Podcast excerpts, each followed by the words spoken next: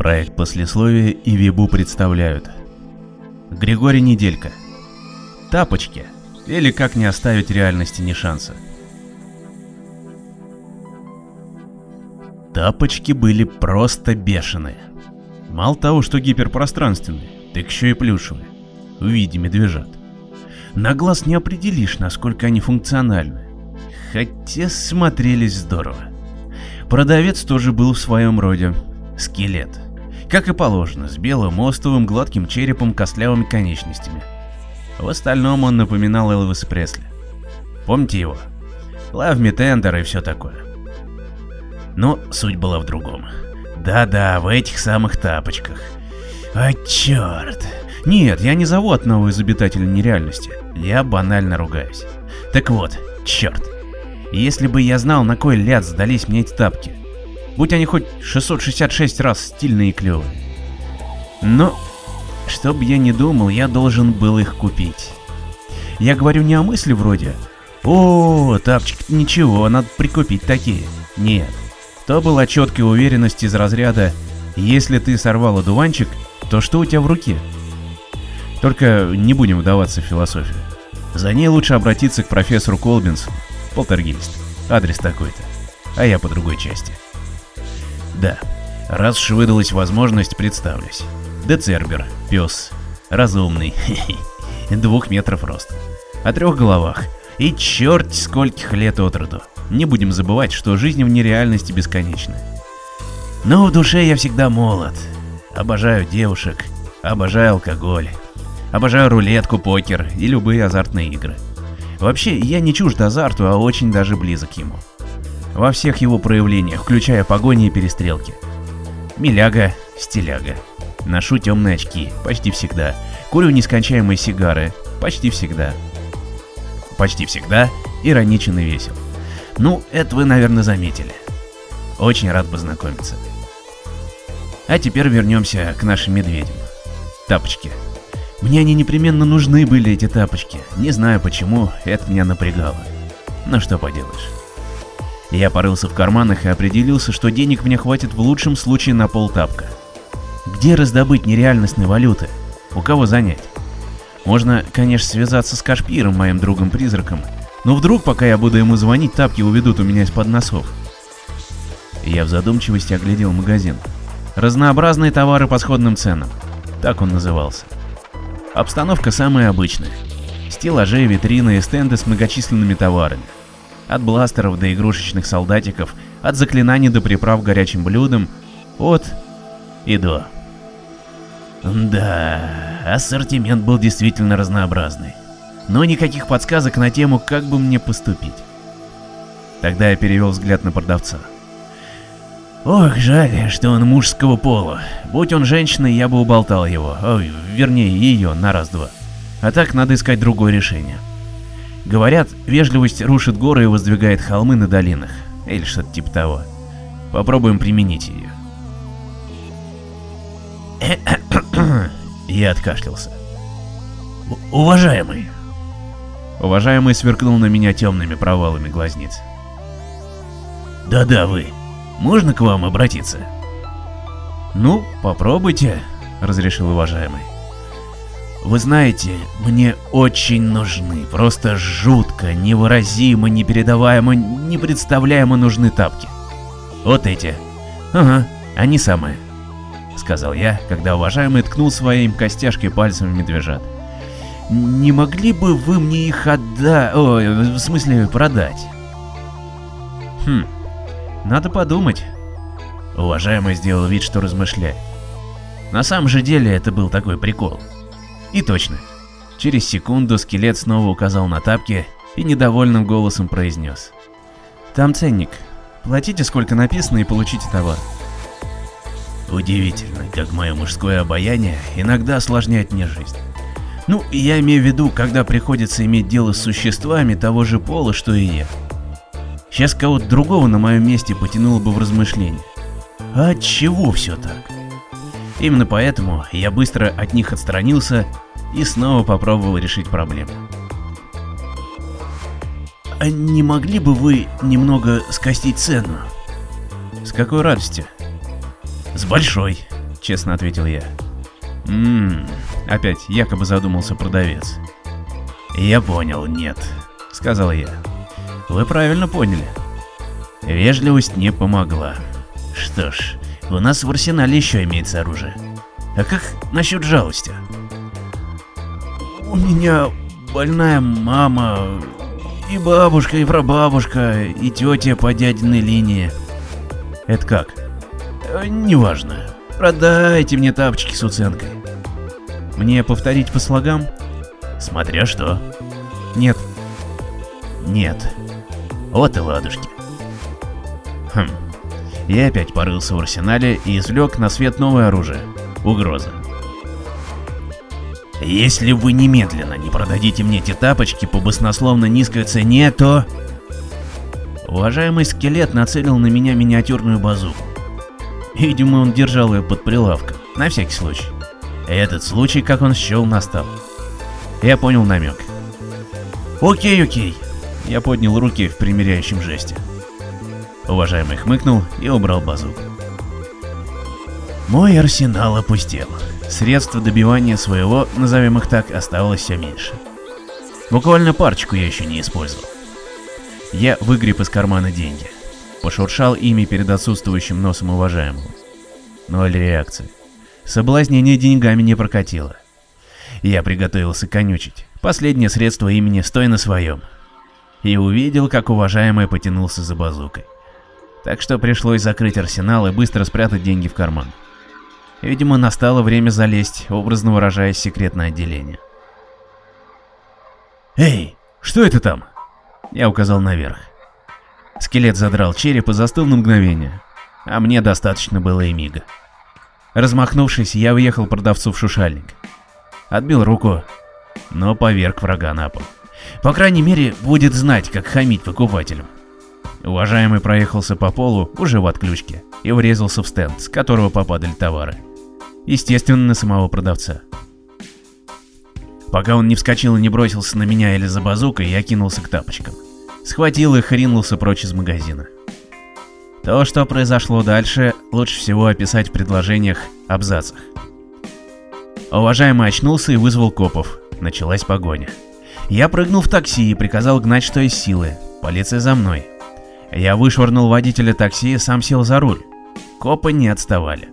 Я заехал на космодром, надавав по шеям системе охраны. Полицейские дышали мне в затылок. Я угнал звездолет. Вершители правосудия сделали то же самое. Ну и страж порядка у нас, ведут себя как хотят. Я сидел в кресле пилота. На коленях у меня лежала раскрытая инструкция по управлению звездолетом. Такая есть на каждом космическом корабле. Я смотрел в книгу глазами левой головы.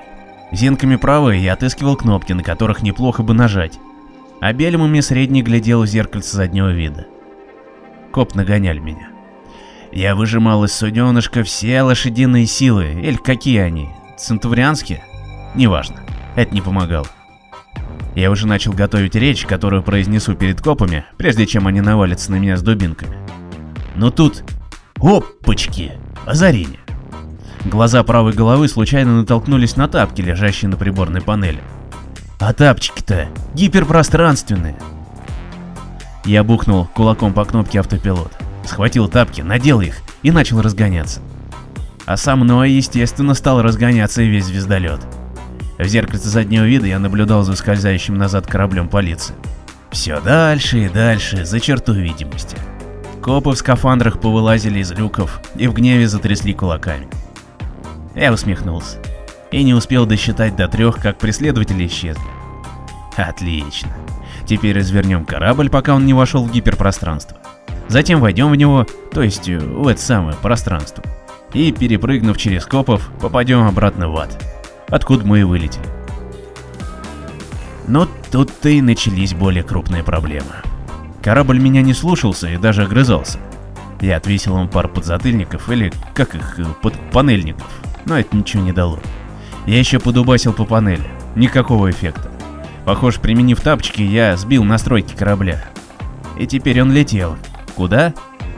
Нет, понятно, что прямиком к куполу. Нереальность на замкнутый мир. Но что ждет там? И не жарюсь ли я? Купол ведь настолько горячий, что обогревает всю нереальность. Я не запаниковал. Отродясь, не знаю, что такое страх и знать не хочу. Но что-то где-то засосал.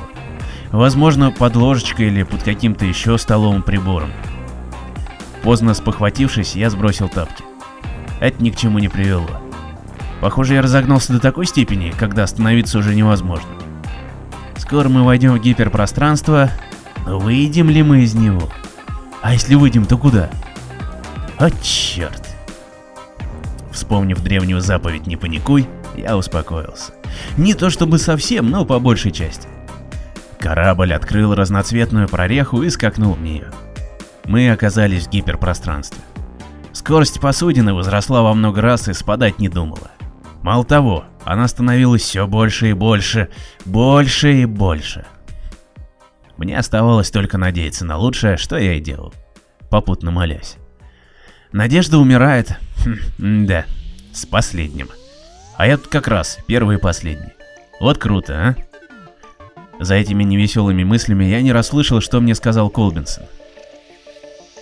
«Дэц, дэц, дэц!» — крикнул он мне в самое ухо. «А что, я здесь!»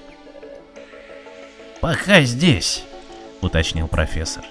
«Но очень скоро произойдет очередное искривление пространства. Ты снова купишь тапочки и снова отправишься в полет, и снова очутишься здесь. И вы не знаете, как это предотвратить? Не, не знаю. А разве я только что не был на корабле? Перестань болтать, пожалуйста, и послушай меня. Я провел временные исследования и понял, что дело в тапочках. Не надевай их, они неисправны. Чтобы уйти от погони, ты используешь их, попадаешь в гиперпространство и при этом продолжаешь разгоняться. Ты не можешь остановить тапки, они разгоняют вас кораблем до такой скорости, что прошиваете пространство время насквозь и оказываетесь в мире прошлого. Словно какие-нибудь... Э, как же это... Ах да, попаданцы. И в этом прошлом мире мы снова разговариваем. Я рассказываю тебе то, что мне удалось узнать из моих исследований. Но потом ты все забываешь. Почему это? Ну как же? Это реакция реальности на попытку изменить ее. Она меняться не хочет и стирает раздражающие ее факторы. Но из-за нее я оказываюсь в петле пространственно-временного континуума. Именно. Поэтому-то тебе нельзя надевать тапки иначе. Если я их не надену, копы меня поймают и освежуют. Профессор Колвинсон задумался. Э, а ты попробуй таки не надевать. Вдруг все кажется не так страшно. Страшно нет, но страшно больно. That's... Проф говорил что-то еще, а тем временем у меня в голове рождалось нечто вроде озарения. Вот оно назревало, назревало, назревало, и вдруг как хлопнуло. Итак, реальность нашей нереальности очень строптива. Она не хочет меняться. Ну что ж, не хочет так не хочет. И процент вероятности такого исхода меньше, чем... Проф, а, проф? Чем... Да, что? А зачем вообще мне понадобились эти тапки? Они тебе не понадобились, они нужны мне. Для чего? Ну как же, эксперименты, опыты. То есть вы послали меня, чтобы я их купил, заранее зная о том, что они неисправны? э Вы очень предусмотрительный, проф. Настолько, что наверняка знали и о петле, которая возникнет, когда кто-то эти тапки купит. И пусть этим кем-то лучше окажусь я, чем вы, так? Ну, давайте сюда деньги. Колбинсон сначала не врубился, но потом хлопнул себя по лбу и достал из кармана души. Не пугайтесь, просто наш валют так называется. Вот, держи, я буду тебе очень благодар... Я взял деньги и сунул их в карман. Надо действовать, пока я опять все не забыл. Да-да, как всегда, верно, проф. Чао. Я вышел из университета, где профессор Колбинсон ставил свои опыты и направился в ближайший стрип-бар. Реальность не хочет меняться, чтобы угодить мне. Ну что ж, я не буду ее менять. Даже пробовать не стану. Я просто повеселюсь в стрип-баре. Потом, может быть, забреду в казино и сыграю в покерок. Найду себе классную девчонку, схожу с ней в ресторан, а после понятно что. Так я потрачу деньги. И не на что будет покупать столь необходимые мне тапочки. Опыты, значит, эксперименты. Эх, проф, проф, не умеешь ты жить. Через несколько часов я проснулся в каком-то отеле. Естественно, в кровати с обалденной красоткой. Как ее звали, одному дьяволу известно. Надо не привыкать. Важнее было другое. Я вдруг подумал, что надо срочно потратить оставшиеся деньги. Мне показалось, если этого не сделать, произойдет что-то неприятное. Теперь-то ясно, от чего у меня возникли такие мысли. С мелочью в кармане я бы снова приперся в магазин и попытался купить тапки. А в тот момент меня лишь посетило чувство, что надо избавиться от наличности. О том, как все обстоит на самом деле, мне позже рассказал Колвинс. Так, значит, я подумал. Ну уж нет, дудки. Имею в виду, что неприятности сейчас совсем ни к чему. В такой приятный и погожий денек, когда я, пусть это пока и осталось для меня тайной, наконец вернулся домой. Я взял с табуретки джинсы и высыпал деньжат на кровать. Подсчитал. Можно приобрести бутылку вина и пиццу. Вот ведь цены нынче. На нормальный перекус средств хватает, а тапочки гиперпространственные, даже ломаные, переломанные, на них не купишь. Но это были частности. Главное, я не оставлял реальности ни единого шанса. Алло, это ресторан на первом этаже? Примите, пожалуйста, заказ в номер.